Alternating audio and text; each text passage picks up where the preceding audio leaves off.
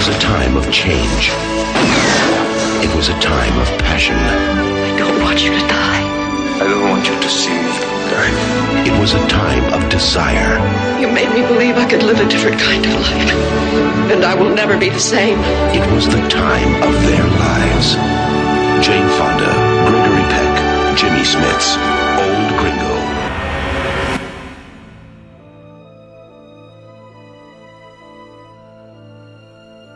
Few big budget studio films since the 1970s exemplify the trichotomy, yes, that is a word, of Luis Puenzo's 1989 historical drama slash romance adventure slash political treatise masquerading as pulp, Old Gringo. The eagerly anticipated adaptation of Carlos Fuentes' lauded 1985 novel, Gringo Viejo, which took him 20 years off and on to complete, and from the director of the equally acclaimed 1985 Oscar winning film The Official Story, starred Jane Fonda, Gregory Peck, and Jimmy Smits in a three person point of view narrative which brought together an American schoolteacher, a general in the army of Pancho Villa during the Mexican Revolution, and aging legendary journalist novelist Ambrose Bierce, a fictional version of him anyway, in the final days of his life the film took a long and winding road to the screen, premiered out of competition at the Cannes Film Festival, where it was booed, suffered a delayed then incomplete release in the US, and ended up as one of the most critically lambasted box office disappointments of the year. But then again, so did other films which have since gone on to become essential cinema.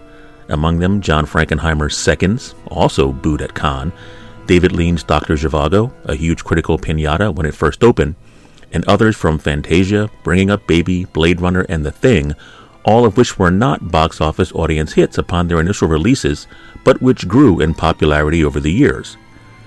Does Old Gringo deserve such a place in cinema history? I don't know, but I've always loved it. I always felt it was treated incredibly unfair by critics of the day who failed to notice what was really going on below the surface, and I do believe it will eventually, like those others, find its audience appreciative of its multi layered cinematic yeah, I'll use the word brilliance as well as bravado. I'm Craig Jameson of Gull Cottage Online, and welcome to the Movie Sneak Buried Treasure of the Week El Viejo Gringo Revivio, Old Gringo Revisited.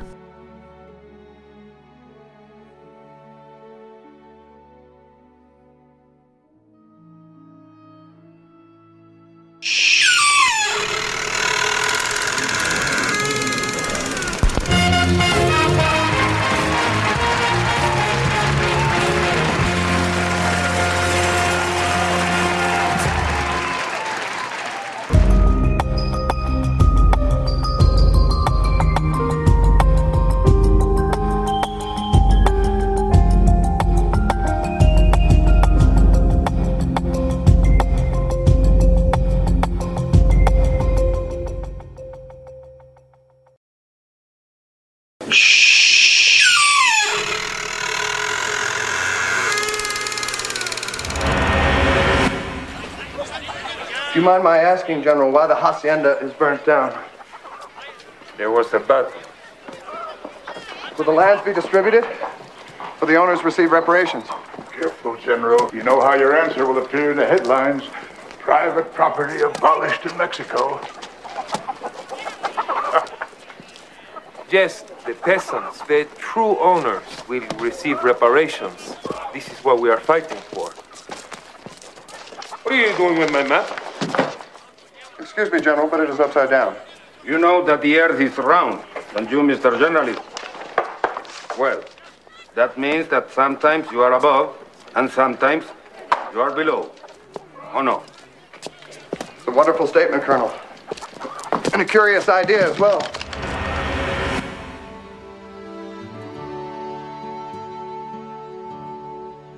When Old Gringo finally opened in October 1989, it was greeted with a few positive but mostly negative reviews from critics.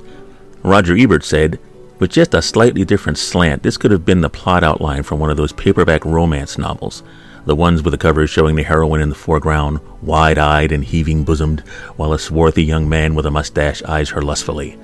But no, this is a serious enterprise, and the movie is based on a novel by the distinguished writer Carlos Fuentes. It's easy to imagine how the story attracted the filmmakers, but they spend too little time telling it and too much time on aimless scenes of sound and fury. The Los Angeles Times was a little more forgiving in its review, which started off with If you've ever yearned for the big movies of the 40s, lush and improbable, bolstered by the star turns of real movie stars, then just possibly Old Gringo is your meat. Although its setting is the Mexican Revolution, in some ways it's like one of those swaggering pirate epics where an unpredictable, reekingly macho brigand takes possession of his chased woman captive, changing both their lives forever. And while neither is necessarily incorrect, they're both surprisingly very surface, almost first reaction, knee jerk responses interpretations. Yeah, Old Gringo, with its lush costume and production design and score, and its sweeping vistas of old world Mexico, from its baroque cityscapes to widescreen split diopter planes, is indeed filmed within the framework of an old school Harlequin romance novel come David Lean wartime epic. But that's merely the delivery system which uses old school pulp as the basket or carrying case to deliver a more contemporary, at times very social political story. Not unlike how Polanski and Towne's, Chinatown used the age old gumshoe milieu to deliver a very 70s post Watergate don't trust the system text, or how, say, Walter Hill used Southern Comfort as an analogy to Vietnam in particular, and 80s era what some considered American neo imperialism in general. Below the surface layer of Ebert's heaving bosoms, no pun intended, and Fabio paperback novel covers influenced dramatics, Old Gringo was, is actually a stunningly political, perfect companion piece to Puenzo's earlier The Official Story. But in order to appreciate how well the film does this, one, like understanding the rules of a baseball game in order to truly enjoy it, has to look back on the origins of Fuentes' novel. Before his death in 2012 at the age of 83, Carlos Fuentes was one of Mexico's most celebrated literary legends. With novels such as The Death of Artemio Cruz, Aura, and Terra Nostra, he was a major part of Boom Latino Americano, the Latin American literary boom of the 60s and 70s, where, along with other writers such as Gabriel Garcia Marquez of Colombia, Mario Vargas Llosa of Peru, and Argentina's Julio Cortázar, Fuentes introduced a combination of modernism and magical realism into Latin literature, but which most times had a very politically aware foundation upon which it was built. Seeking to challenge, upend, and very often anger the traditional status quo, the writers of the Latin boom tapped into a global zeitgeist and found themselves uber popular in America, where the civil rights and anti Vietnam movements were in play, Paris, where the student riots of the 60s was nightly news, and in Eastern Europe, where similar such protests led to the Warsaw Pact invasion of Czechoslovakia in 68. The boom movement started an international trend which is still felt today and everything from the magical realism of John Nichols' New Mexico trilogy novels, The Milagro Beanfield War, The Magic Journey, and Nirvana Blues, to films such as Guillermo del Toro's The Devil's Backbone and Pan's Labyrinth, Alejandro Gonzalez Iñárritu's Amores Perros, Babel, Birdman, and more, uh, and all of which, in one way or another, uses classic pulp genre tropes in order to drive home some very contemporary socio-political themes, many of which have roots in history. All of which brings us to Gringo Viejo. Old Gringo. Set during the Mexican Revolution, Old Gringo follows three characters who eventually cross paths and change each other's lives. There's Harriet Winslow, in the film portrayed by Jane Fonda, a schoolteacher spinster. Yeah, Jane Fonda, I know, but hold on, it works. It really does. From a respected military family. A family which has been living a lie for years, and Harriet seeks to escape this past by taking a job as a teacher governess to the children of the Mirandas, a family of wealthy landowners in Mexico. There's Arroyo, played by Jimmy Smits, at the time a hot commodity because of TV's LA Law. He's the general personally chosen by Pancho Villa to seize control of the Miranda mansion, and who uses an unknowing Harriet as the pawn to get him and his troops into the hacienda. And there's the earlier mentioned fictional version of journalist novelist Ambrose Bierce, perhaps most famous for the short story An Occurrence at Owl Creek Bridge, and in the film portrayed by Gregory Peck.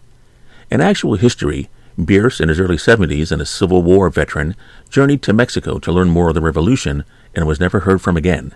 It was rumored that he joined Villa's army, and as Gringo's author Carlos Fuentes was a lifelong fan of Bierce's writing, in this story, Fuentes offers a nifty fill in the blanks narrative of what really happened to Bierce in his final days while he was down there.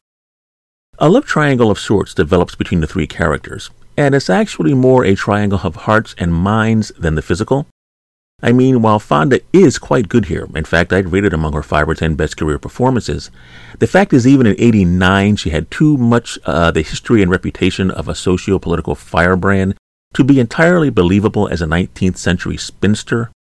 However, she and the film nicely uses this to its advantage in that her Harriet's character, while perhaps older than the one in the novel, is in some ways just as naive and that she's been in her somewhat pampered American world long enough to come to believe that her existence is the only true, proper, and fair one, and that it's her and America's duty in general to be understanding of cultures which aren't as advanced and help them to see the more civilized light of democracy, etc.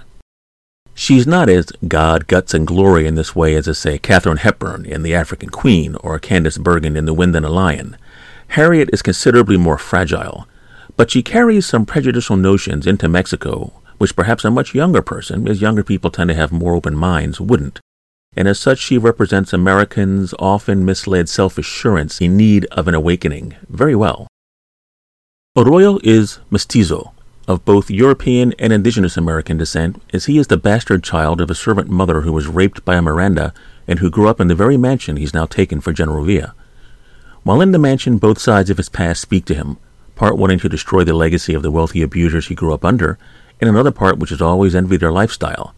As such, he's in constant danger of tipping over into becoming that which he's always despised, and in this way becomes a perfect allegorical stand in for revolutions which were born with an ideal, but which over time degenerated into a dictatorship as bad as the one it replaced. Do you want to know how I grew up in this hacienda watching the Mirandas? Do you want to know how I watched them round up the youngest and the weakest of the women de la hacienda as if they were cattle and rape them in front of everybody? How they would punish people with their whips and tear them apart for looking the patron in the eye. And it was not Los Miranda only. This hell was the same all over Mexico. It was not just my history, it was the history of everybody. When I understood that, then Villa made me general.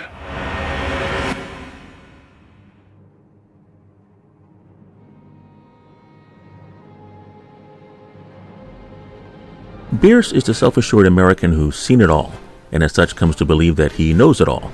And while this is mostly true in his case, that which he's failed to learn or know has left him with a great big, gaping, cynical, even nihilistic hole within himself, which drove his family away, one of his children to suicide, and he to Mexico in what may be a suicidal death wish. The Mexicans even give him the nickname Bitter. Over time, Harriet's eyes are opened politically by Arroyo and philosophically by Bierce. The long without family Arroyo comes to understand true human compassion in a love for Harriet, and a budding, maybe yes, maybe no, surrogate father son relationship with Bierce. And Bierce's long, cold heart and stubbornly nihilistic emotional wall is pierced by Harriet's genuine, if naive, humanity and Arroyo's passion, both of which he once possessed as a young man.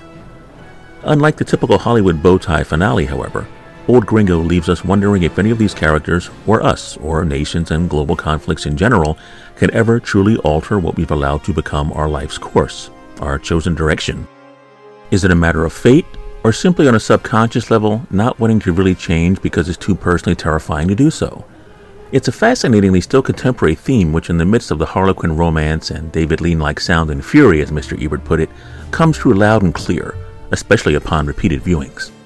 Old Gringo was shot primarily in Zacatecas, Mexico, doubling for Chihuahua, various locations across the states of Sonora, Morelos, and Hidalgo, most notably at the Hacienda de Santa Maria, doubling for the Miranda Mansion. And interestingly, it was filmed during the days while the Iran Contra affair was making headlines in America.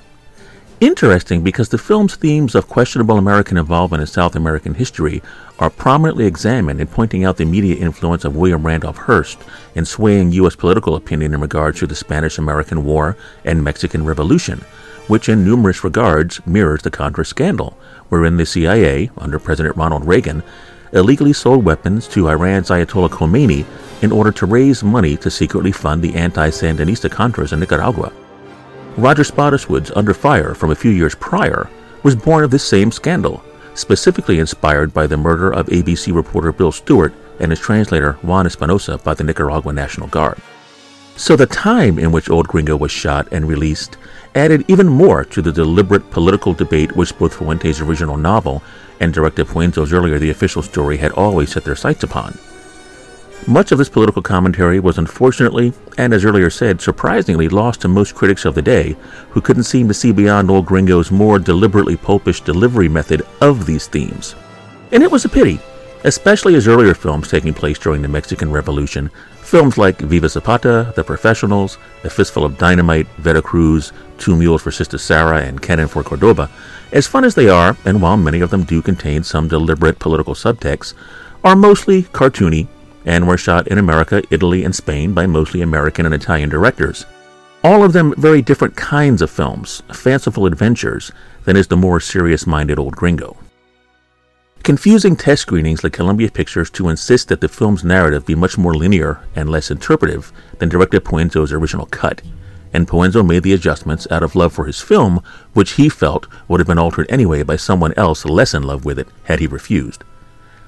Then came the negative reception at Cannes, which was followed by a more limited release in the US than originally planned.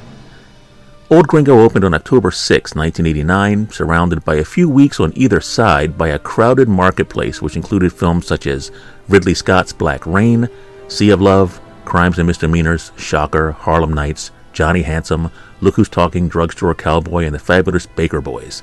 It quickly left theaters, turned up on VHS the following year, then all but disappeared from remembrance until re emerging in the form of a 2002 DVD release, then another one in 2008 doubled up with Walter Hill's Geronimo, and most recently a pretty darn good looking 2015 Blu ray from Mill Creek. It's also available to watch free at present on Tubi and with Amazon Prime. Stunningly filmed, socio-politically intelligent, and yeah, genuinely romantic. Old Gringo is one old school bit of Class A filmmaking which will forever remain timeless. I'm Craig Jamison of Gull Cottage Online, and thanks for joining me for the Gull Cottage Movie Sneak Buried Treasure of the Week. See you again next time, up in those cheap seats.